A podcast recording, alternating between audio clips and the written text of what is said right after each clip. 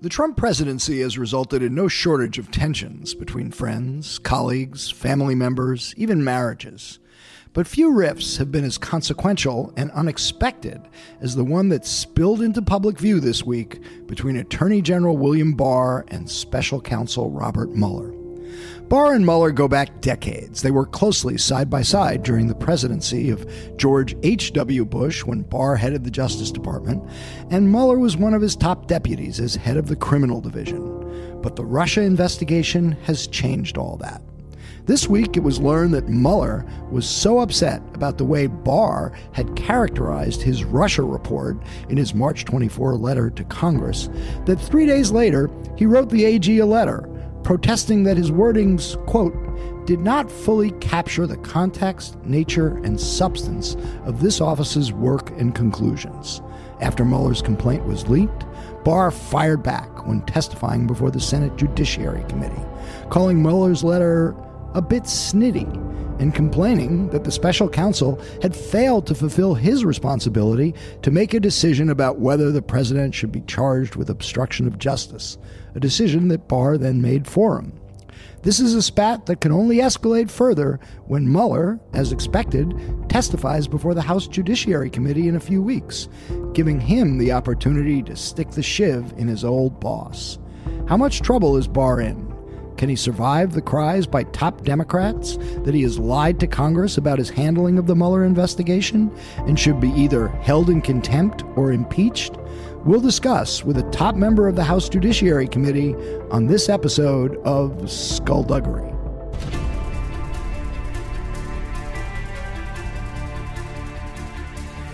Because people have got to know whether or not their president's a crook. Well, I'm not a crook. I told the American people I did not trade arms for hostages. My heart and my best intentions still tell me that's true, but the facts and the evidence tell me it is not. I did not have sexual relations with that woman. There will be no lies. We will honor the American people with the truth and nothing else.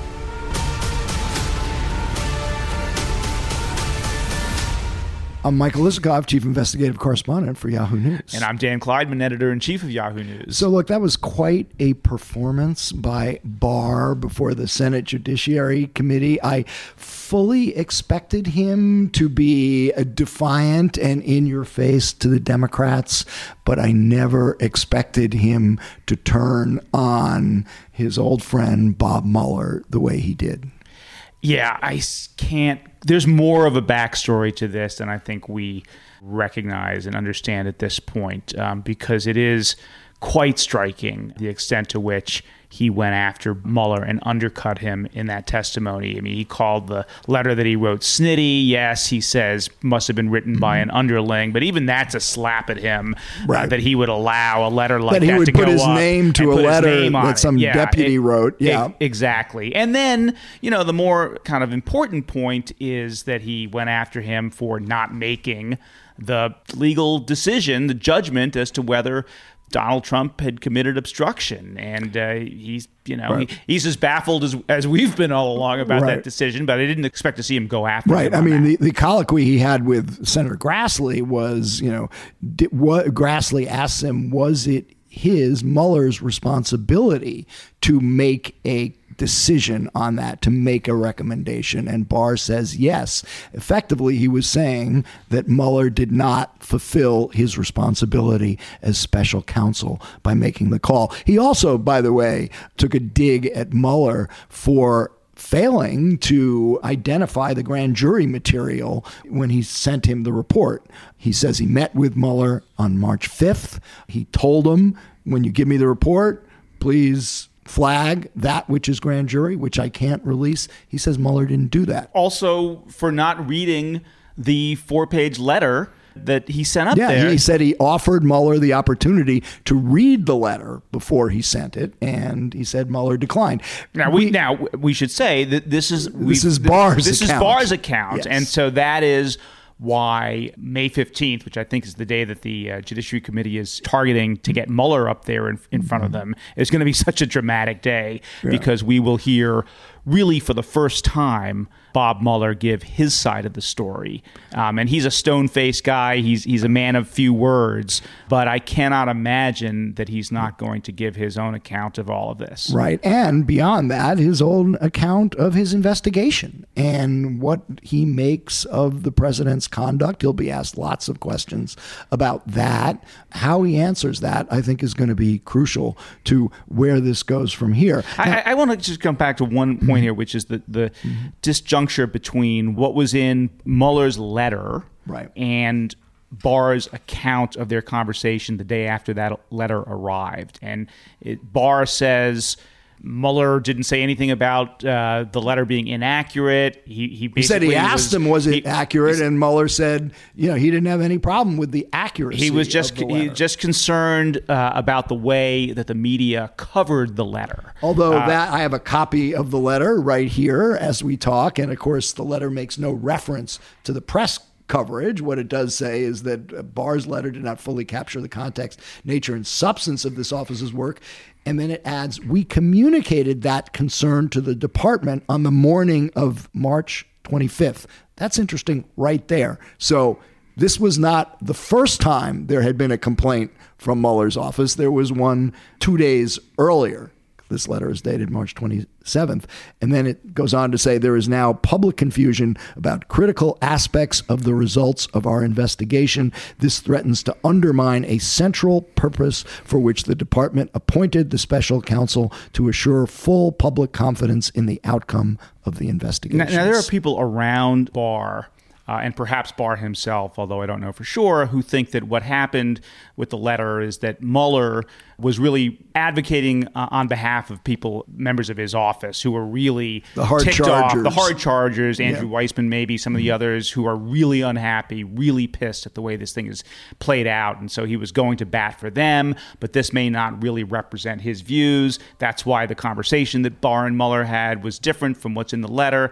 I don't know. It seems unlikely that uh, Mueller would have put uh, that kind of language in that letter under his name, creating an official record of how people in his office have reacted to this. It just uh, seems a little weird. I've always thought the real story that we're, we're going to want to hear is the debates within Mueller's office about what to do about the president's conduct. But you know, Barr has a couple of other problems, big ones, including first and foremost his response to Congressman Charlie Crist back on April 8th, which is after this letter was written. Barr is testifying before the Appropriations Subcommittee in the House and gets asked about reports that Mueller's staff has been displeased with his March 24th letter. Let's listen to that clip.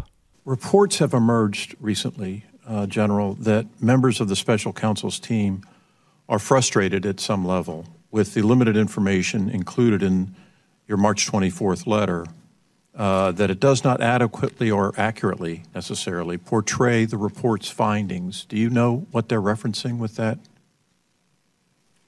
No, I don't.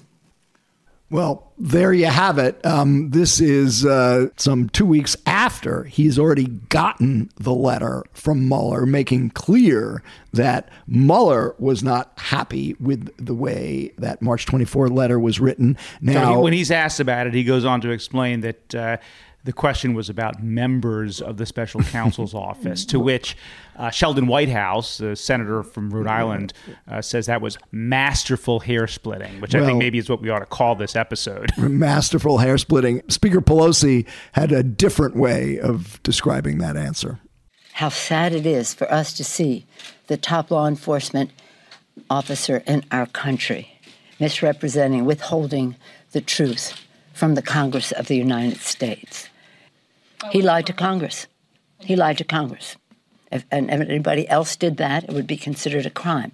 Uh, nobody is above the law, not the President of the United States and not the Attorney General. Being the Attorney General does not give you uh, a bath to go say whatever you want, and it is the fact because you are the Attorney General.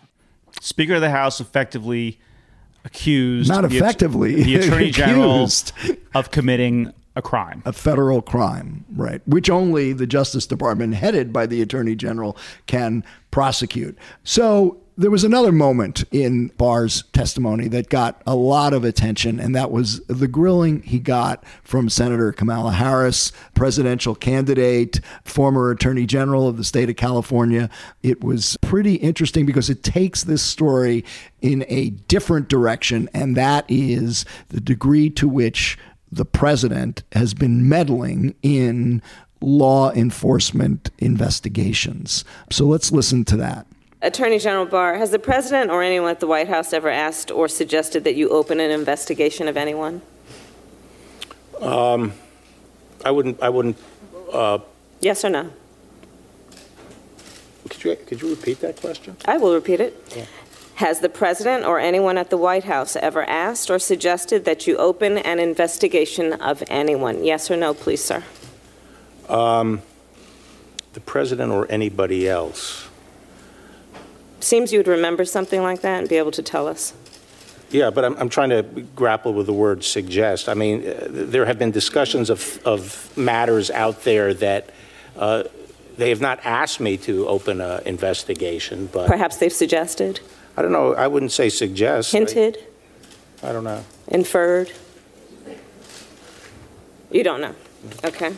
So I got to say, when I was listening to this, the thought that occurred to me was the reason he was grappling with the word suggested was because they didn't suggest it; they directed him yeah. to open up he an said investigation. They didn't ask me. They didn't ask they him. Didn't they direct. They ordered it. He right. ordered him to open up an investigation. so what, is, what might that be about? Well, you know, a pretty interesting clue came in the New York Times story this week about uh, Joe Biden, his son Hunter Biden, who was a uh, principal in an hedge fund that was investing in the Ukraine, which was under investigation by a Ukrainian prosecutor. This is back in 2016. Biden goes to Kiev and demands that the prosecutor be fired for corruption reasons. He says it has nothing to do with his son's activity, but we know that Rudy Giuliani, the president's lawyer, has been talking this up, has been talking to the president about it. So,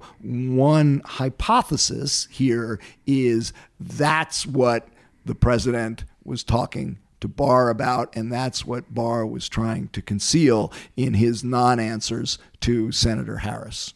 You know, I, have talked to um, a bunch of Barr's friends over the last few days, and you know, most of them they're kind of hardcore presidential power types. They continue to defend him. They say, okay, well, he's doing some spinning. He can be a partisan guy. That's okay. But the question they have is, what does he do when the president orders him to do something?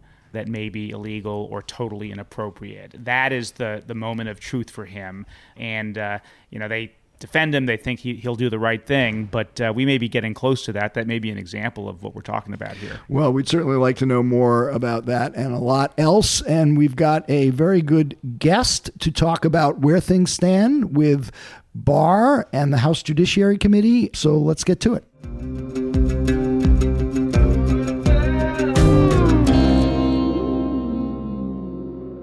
We are now joined by our favorite guest from the House Judiciary Committee, Congressman Jamie Raskin of Maryland. Um, Congressman, welcome back to Skullduggery. Michael, thank you for having me. I must be the only one who has agreed to appear with you guys. Actually, no.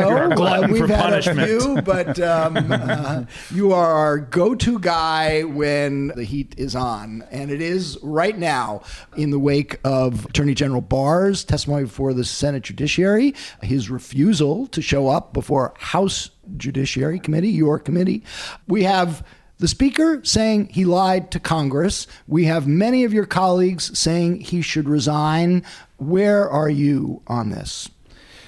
Obviously, I think the Attorney General should resign, but it, it, it always amuses me a little bit when our colleagues say that because it implies that there's some standard of professionalism and ethics in the Trump cabinet that he's fallen below. And I just don't think that's the case. I mean, I think that they should all resign en masse. But I, I, suppose we could hold the attorney general to a slightly higher standard because traditionally that person has been the chief law enforcement officer of the country and has shown some respect for the rule of law. This guy basically resigned that office, in fact, and is acting like a consigliere and a propagandist for the Trump administration.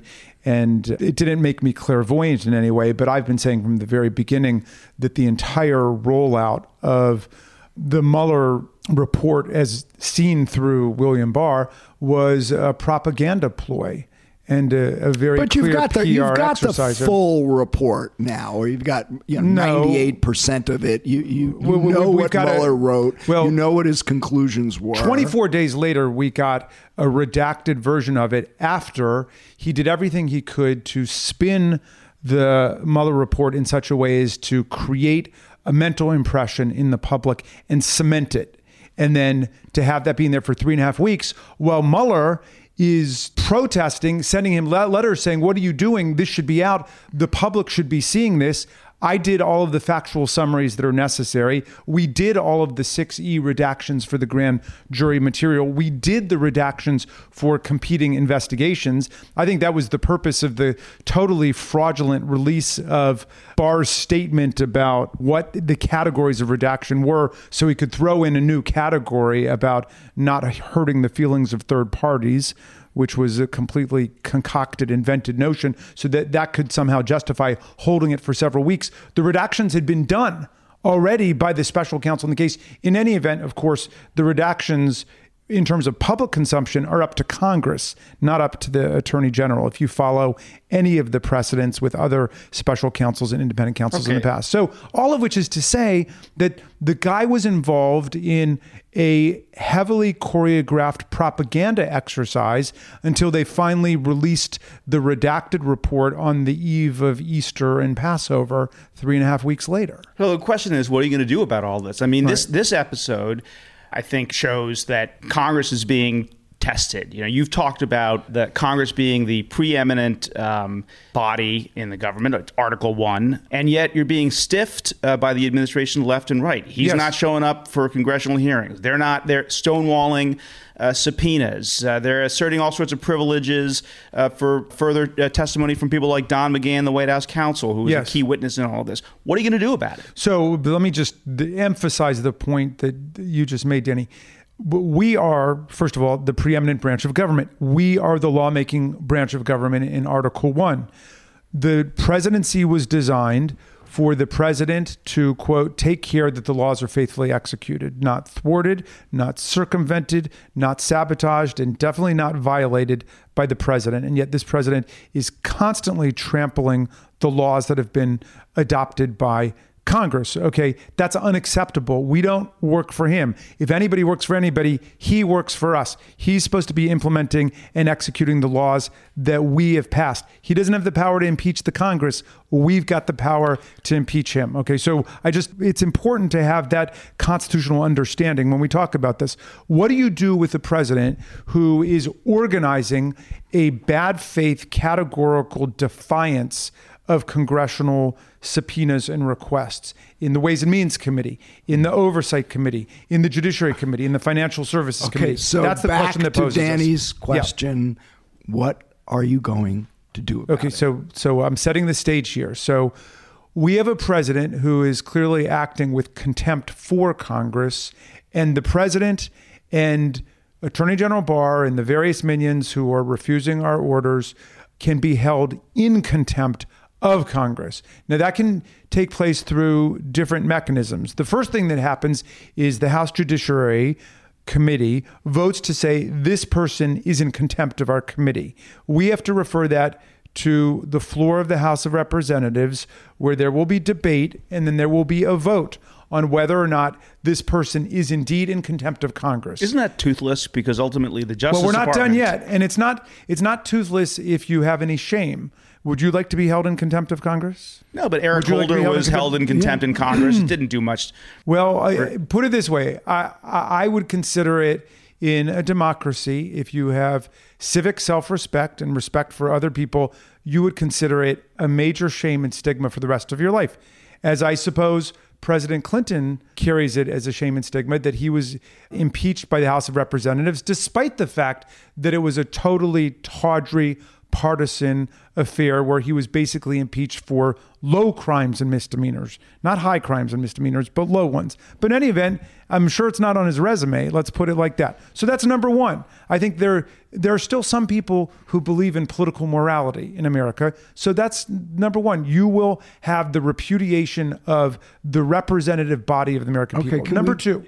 Then Can we be a little Hmm. specific here? You say you can vote to hold him in contempt. You've heard his testimony from the Senate, his refusal to testify before the House. You know what he's done. Where exactly is the committee as we sit here today on this issue? Do you plan to vote next week on holding him in contempt? And if so, what day? Well, I've not spoken to Chairman Nadler about the exact timing of it, but I know that there is a huge groundswell on the committee to move this as quickly as possible next week. So I would be startled if we didn't do it next week. So let me ask this because normally what happens is the committee will vote, then the full House will vote. If he's held in contempt by the House, then it would be up to, or at least one option, it would be up to the Justice Department to actually prosecute. Well, we have to enforce our contempt order. So there are different ways of enforcing it, right? One is we hold him in criminal contempt and we go to the Department of Justice, to the U.S. Attorney for the District of Columbia to say, will you hold this guy in criminal contempt? There's a civil contempt. And this is the Barr of Justice Department, so it seems unlikely. Mm. That seems like the toughest one. The second is we go for civil contempt. In civil contempt, we go to a court and we ask the court to hold him in contempt. There could be fines that accompany that. How do you Um, enforce those fines? The judge judge will enforce them. Yes, I mean all of that comes from the court. The problem there is that traditionally it's taken a pretty long time for that to happen. Although we, we think we've got an argument for why this should be expedited by the court. Wait, so specifically, what are you holding him in contempt for? They've not turned. We, we they are now, I think, 48 hours late in turning over an unredacted version of the Mueller report. We so have a constitutional it, it, it right to it. Just that. You want the full report. They haven't given it to you. They've offered you to let some members read it without the ability to share it publicly or with their colleagues. Yeah, where does that doctrine come from? Right. Well, well but also, but also, I mean, the argument that the Justice Department gives for not turning it over is that there is 6E material in that report, grand jury material. They're not authorized to publicly release it or release it to members of Congress. And- now, and wait a second. Information about ongoing criminal investigations, Okay, let's stick, which I they never turn over. I just they stick to- never turn that I over. want to stick to the grand jury information Yes. because I think that's the most serious in some ways. Now, it is true that they also have not gone to the judge, to Judge Yes. Beryl Howell in the district court here, uh, to ask her to authorize the release of that information. But the Congress can do that, right? Couldn't you make a request to Judge uh, Howell to release that, authorize the release of that 6E information? Okay, the first thing to understand is that in every other case of an independent counsel or special counsel, the entire report has been turned over and Congress has been the one that has done the redactions. That's number one. Number two, we've learned through a leaked memo uh, or the leaked letter from special counsel Mueller that he did the redactions and he told that to Barr. He said all of the redactions have been completed both for the 6E grand jury material and for material that would complicate um, the concurrent prosecutions. So it's already been done. Barr, Barr So- testified that's not the case. He said he asked Mueller to identify grand jury material when he met with him on March 5th. When he got the report, it hadn't been done. That's what Barr. Okay. Well, I, I put it this way: if you got to believe um, Special Counsel Mueller, or you got to believe Attorney General Barr, my money is on Mueller. Okay. In any event, it's up to us to do it. It's not up to the Attorney General. We are perfectly capable of doing it. We are the Congress of the United States. You see, and that's why there are big boxes over in the House Judiciary Committee in a safe someplace. I've never never even been in the safe, but a safe where all of the Watergate materials are held. When the Watergate materials were turned over and when Ken Starr turned over the materials in the Clinton impeachment, it was the day after or two days after the report was completed. They gave the entire report, and Congress was the one that made the excisions for 6E grand jury material, and they turned over all the underlying materials. So he's also in contempt for not turning over the underlying materials. We want to see that. The exact stuff that Bill Barr said he didn't need to read, it's not even clear that he read the whole report. He didn't testify that he read the whole report, and he certainly didn't read the underlying materials. All the stuff that he said he didn't need to see, and then he told Donald Trump, according to Donald Trump's statements that he made on the Hannity show that he was called by the attorney general and he said, "Oh yeah, I decided on the spot you didn't When- commit obstruction of justice without without having read any of this stuff." It's all that stuff. That's what we want. we want to read it because we're doing a serious investigation for the American people, not a whitewash, not a cover up, and that's clearly what Attorney General Barr is engaged in. Trump said that he wanted his Roy Cohn found him. When has Congress ever gotten information about ongoing Justice Department criminal investigations? What's your precedent for that? Well, what do you mean? All, all Well, the time. that- We- we get that we is get one of the no. We get information all the time about ongoing no, criminal. grand jury material, information that the Justice Department is using in ongoing criminal investigations that may lead to indictment. They Oh. cannot share that prior to the indictment. They've never done that. It's been redacted, though. I Right. mean, at least according so to you want Special to be Counsel able to Mueller, read it's it, been redacted, knowing yeah. that you can't do anything with it because you can't. Of course. you can't talk about it publicly. You Yes. can't- Well, we're not interested in compromising existing prosecutions of other criminals in That's the one of the categories at issue here. Well, but the redactions have been made by Special Counsel Mueller. I mean, this is much ado about nothing.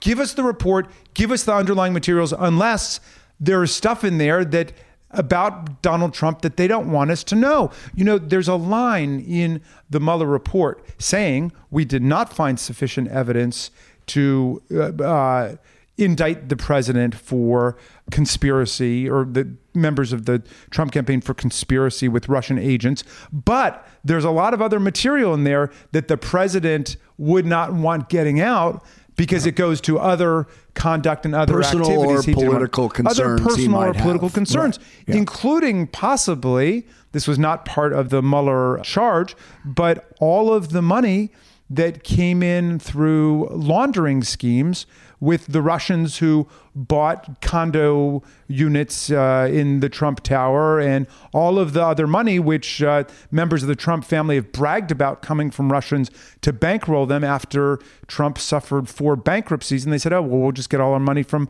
the Russians now. They're talking about dirty money that was laundered here. Now, that makes a lot more sense to me. I don't think that Vladimir Putin and the GRU needed Eric Trump and Donald Trump Jr. to perpetrate their schemes against the DNC and the DCCC and the Clinton campaign. They could do it on their own. They were trying to use these people for other purposes. But it does make sense to me that Donald Trump, who wanted to build, you know, the the, big uh, Moscow Tower project and who's getting all this money from Russians has a lot of stuff in there that he's trying to hide. That explains his very clear efforts to obstruct justice with the 10 different episodes that were the- recounted by Mueller. Congressman, isn't the root of a lot of the problem here that Bob Mueller, the decision that he made not to decide whether make a, a legal judgment or conclusion that uh, Donald Trump committed a crime, committed obstruction of justice? Because if he had, on the one hand, if he'd said that he hadn't, well, then you would move on. You would do whatever you wanted to do. If he said he had committed a crime, then you would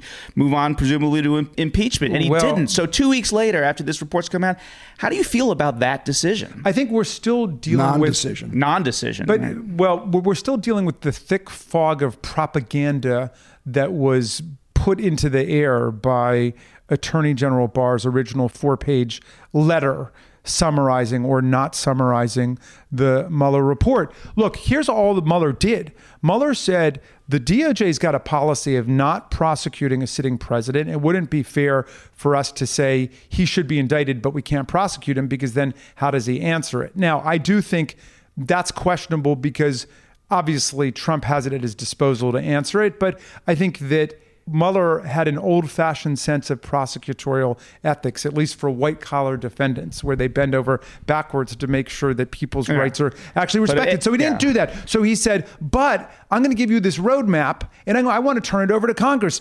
10 different episodes of presidential obstruction or attempted obstruction. He called up the White House counsel multiple times and told him, fire Mueller, fire the special counsel. Do you think it was absolutely clear hmm. that what Mueller was doing, that what he intended to do here was turn this over to Congress, in your words? Yes, I think it's quite clear that's what he intended to do. If you look at the end of the special counsel report, he talks about Congress's role. He explains why he rejects explicitly the logic of Attorney General Barr's 19 page single spaced memo that acted as a job application for him, where he says the president can never be guilty of obstructing justice because he sits atop the law enforcement function. And because these people are under him, therefore he could dismiss this defendant or say prosecute that person or get rid of this evidence or that evidence. I mean, it's a really outrageous theory that was advanced by Barr. And Mueller contradicts it and says nobody's above the law in the American system of justice. Nobody, and everybody can be held uh, accountable for obstructing justice. The president himself can be held accountable for obstructing justice either after he leaves office in the indictment, and he says that at a number of different points, or by Congress through an impeachment. But his role, following the role of independent and special counsels in the past, is not to form the legal conclusion for Congress to say this guy obstructed justice, but rather to package the factual findings as clearly as possible and say, here are the factual findings.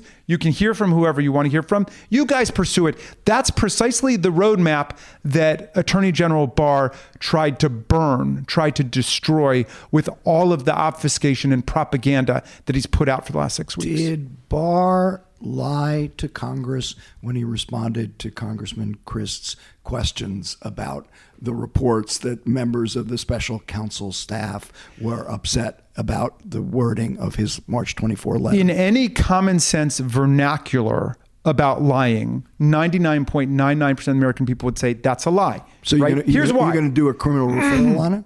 Well, I want to come to the legal question because this Okay. is the Bill Clinton question about what Right. the meaning of is is, right? Yeah. But in the sense that the American people use the word lying, he obviously lied because what Congressman Crist and others asked him were, "Do you know about how Special Counsel Mueller has responded to your rendition of his He report?" members of his Members of his staff. staff. Members of your staff. Do phrased the question. do- Yes. yeah.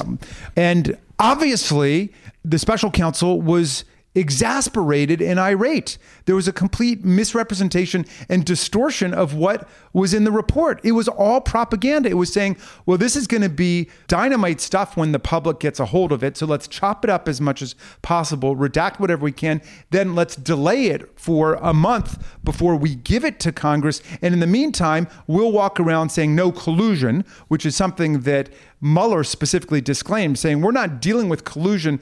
That's a popular concept. That's not a legal concept. We're dealing with conspiracy. And we found lots of contacts between Trump campaign people and Russians and no obstruction. And he definitely didn't find no obstruction. On the contrary, he found substantial evidence of obstruction. He laid out all of these episodes of obstruction and then said it's up to Congress to deal with it. So the AG says, I'm going to package this in such a way as to pull the wool over the eyes of the American people. Then, when he's asked about how special counsel Mueller responded to what's being said by the staff and what was represented to him, he said, Oh, I, I have no reason to think. I mean, I don't know the exact Okay, words, so- but he denied the whole thing. So, did he lie? Yeah, he lied. Of course, he lied. Now, could he be prosecuted for perjury? Well, certainly the Department of Justice is not going to accept our referral and prosecute the Attorney General. So it's kind of the same position we're in with Trump. We would have to impeach the guy. Could we impeach him? Sure, we could impeach him over there- uh, so, perjury. so you know you have a, a big part of your caucus that wants to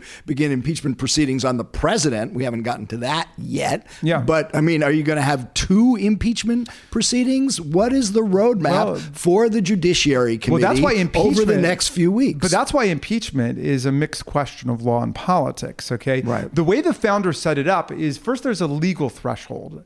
Are there high crimes and misdemeanors akin to bribery and treason? I take these to be offenses against the character of constitutional government. But then there's a political question, which is it's not assigned to the courts. The courts should just be dealing with the legal question, that's all it is, but it's assigned to Congress. So we now have to take it into account along with everything else we're doing, right? We passed a gun safety legislation to close the internet loophole and the private gun show loophole. It's sitting on Mitch McConnell's desk. He's not doing anything with it. We're trying to pass legislation to end the illegal funneling of money to the Saudi war in Yemen. We're trying to end the Trump administration's work there. We've got to put it in the context of everything else we're doing. We want an infrastructure plan for America. So, yeah, yeah no, so, we, we get all that. Do you want to begin impeachment proceedings against the attorney general and the president? And if so, do you plan to move towards that? Well, I'm not announcing any impeachment proceedings. First of all, because we haven't made decisions about that now, and it doesn't help to for what me to say what for? my intentions what, are. What are you waiting point. for? So, well, to make your decision, uh, you've got a whole lot of information. You know, You've when, when Nancy Pelosi or Steny Hoyer says something like yeah. "it's not important enough," I mean, I think it sends the wrong signal or the, the public misunderstands that. They think that lying to Congress is not that important. That's not the point I think anybody's making. The question is that I think Speaker Pelosi has rightfully been making and Hoyer made is we have to put in the context of everything else we're trying to do. And we even have to put Barr's transgressions in the context of our work on trying to nail down the truth about Trump's obstruction of justice, right? Trump said he was looking for a Roy Cohn who would basically act uh, as a, a, lineman, you know, throwing blocks and tackles for the president. If if he distracts us from Donald Trump. So now we go after the lies, the perjury of the attorney general. That might be precisely what they want us to be doing now. So we got to be smart about this. I've got a chess set in my office for a reason, okay? well, we have to think strategically about where we're going. We're trying to get to the bottom of the most corrupt and lawless administration of our lifetimes, and people who seem to have no qualms about telling lies in order to get but to where that, they want to go. Congressman, is that an acceptable end game, which is to expose what you've called you know, all, all this corruption and lies, so that ultimately, 18 months from now, the American people can vote, make a decision based on all of that information, what you've exposed. Is that acceptable to you? It, it, it, may or it may not be an acceptable end game, but we're not in the end game. We're right at, at the beginning of this process. Remember, the Republicans controlled the House of Representatives and the Senate for the last two years. The Judiciary Committee and the Oversight Committee, which I serve on, did no investigations into any of the criminality and the lawlessness taking place in the Trump administration. We've just begun this process. And as you can see, they're throwing up every possible unlawful roadblock and obstruction to our ability to do our work. You know, let me ask you about the spectacle in the Judiciary Committee. You had an opportunity to question Barr the guy you call the president's Roy Cohn. You could have grilled him. The committee insisted on having counsel do so. Barr refused to be questioned by counsel. You're a committee full of lawyers. Why did you need counsel to do your job? Okay. Why couldn't you do the questioning yourself? First of all, Michael, that was not the proposal that that staff counsel do the questioning. All the members of, of the, the, questioning. All the members yeah. of the committee were going to do the questioning. We were right. going to add an extra half hour of questioning by staff counsel on the Democratic side and half counsel on the Republican side. The logic of it was simply that, as you saw over in the Senate, Barr has been filibustering, so he occupies the entire five minutes with evasions and circumnavigation and distractions and so on. But you and could have easily gotten so, around that. Collins, the ranking Republican, said they would have waived the five minute rule. Your colleagues could have given you the t- ex- their time, so you could have had extended well, questions. Here's the point: you it's, could have done the job yourself. I just don't understand why you insisted on having your hired lawyers do the questioning for you. You're a committee full of lawyers. That was not the decision that we made, and we are the Article One branch of government the committee Explain on the, the logic behind the it, committee though. on the judiciary decided upon a particular procedure. We could have decided everybody would have four minutes and thirteen seconds. We could have decided everybody would have their own pitcher of water there. It's up to us. You see, it's not up to the Attorney General of the United States. We didn't dictate to him how to write his four-page propaganda PR release misstating the content. To, that's think, up to him. He has to run his branch of government. We got to run our well, branch I, of government, I, I, and that's it. We get that principle, but I think Mike's asking what was the purpose of that? Why do it that way? Why not? But we didn't think it would be controversial. It's precisely what the Republicans did in the Senate when Kavanaugh came in for his confirmation yeah, hearings. They, they that was a so, witness for a fact-finding situation. Here you have a cabinet officer. This is a fact-finding situation well, but too. The, but look, my the point, point, is, it's not you're a pretty skilled he questioner would have found yourself. Any reason, you could have done it. He would have found any reason not to come to face our committee again and to face deep interrogation about the lies and evasions and distortions that have been packed into his propaganda rollout of the Mueller report. And it goes on. But we don't, you know, I don't even care that much about Barr anymore. I want Mueller in here. And, you know, I want Don McGahn, the White House counsel who was ordered to fire the special counsel. President says you're not going to get him. He's going Well, to right. invoke So- executive privilege. Eh, But that tells us everything we need to know, Michael, which is they don't want to cooperate in any way with us. They don't want the Congress of the United States to be able to do its job. They can't believe that we beat them by nine and a half million votes in the 2018 election. We took the House back. We're going to take the Senate back, and we're going to take the White House back. We're going to take America back. This is a party which has set itself against the rule of law. They are at war with the Constitution and the rule of law. So we're going to have to beat them at the polls in 2020. We are going to beat them at the polls. We are organizing across the country, but at the same time, we're going to do everything we can to vindicate the rule of law before they leave office. When do you expect Mueller to testify, and what will be? Uh, give us a couple of the top questions you'd want to ask. I believe we've set aside May 15th for Mueller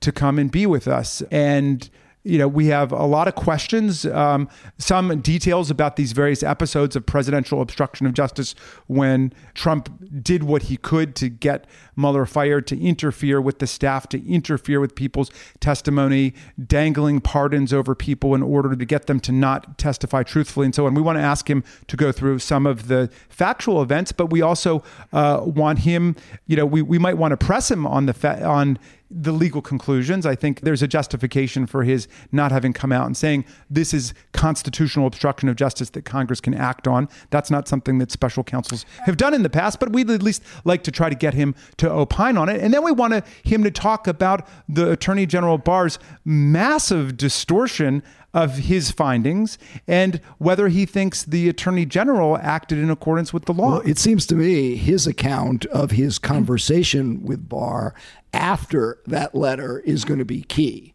Because as you know, Barr said, you know, when he called Mueller, Mueller said he didn't believe anything was inaccurate in his March 24 letter. He Yes. just didn't like the press coverage of the March Which, 24 of course, letter. wasn't actually in the letter. There was no Well, I- reference. I know to the there's press no coverage. reference. It's I mean, look, is Mueller, nobody slices the bologna finer than Bill Barr. Okay, it just Senator it- Whitehouse called it endless. masterful hair splitting. That was no, that was his explanation for how he responded to Crist questions. But as a practical matter, isn't Mueller's testimony the ball game here? After that, you have to decide yes or no. Are you going to move? To Mueller's testimony is going to help impeachment a lot. We would like to hear from some of the witnesses, and the key thing is we want the American people to hear the witnesses talk about the But direct cases of presidential obstruction. Mueller, will you? Well, then that increases the case like the Article 3 in the Nixon obstruction, right? If they say we're going to deny to the American people's representatives,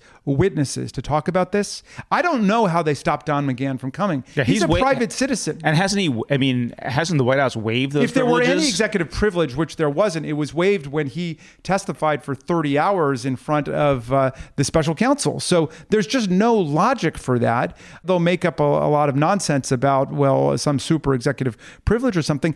This is a democracy. We have no kings here. That's why we had a revolution. And the people are entitled to the honest testimony of all of the citizens of the country. By the way, what did you? Speaking of there not being kings here, what did you think of uh, Barr's testimony that uh, if Trump thinks that the uh, investigation is unfair, he can shut it down? Oh, well, but I missed that one. But Barr said that? Yeah, I mean, he effectively said. So he's saying, right, basically, that that's back to the unitary executive saying the president is a king and I've got the kingly powers delegated to me. Clearly, he's acting like the consigliere. So I can shut the investigation down whenever I want. Uh, L'état, c'est moi. That's the whole thing. They are the state, they are the government. and Congress needs to stand up. As I think we're doing, to say, you are not the government. You are not the state. The first three words of the Constitution are we the people, and the people's representatives are here in Congress, and your job is to take care that the laws are faithfully executed. To the extent that you deviate from that path, you can be impeached, removed, kicked out of office, but we certainly don't have to respect anything you're saying. And on that note, we thank you for joining us once again on Skullduggery. And uh, as this proceeds, we'll be back to you. Thank you guys for having me. Thanks to Jamie Raskin for joining us on this episode of Skullduggery. Don't forget to subscribe to Skullduggery on Apple Podcast or wherever you listen to your podcasts. And tell us what you think. Leave a review. The latest episode is also on SiriusXM on the weekend. Check it out on POTUS Channel 124 on Saturdays at 3 p.m. Eastern Time, with replays on Sundays at 1 a.m. and 3 p.m. Be sure to follow us on social media at Skullduggery Pod. And now you can watch the podcast on yahoonews.com, YouTube, and Roku, Saturdays and Mondays at 8 p.m. Eastern Time. Talk to you soon.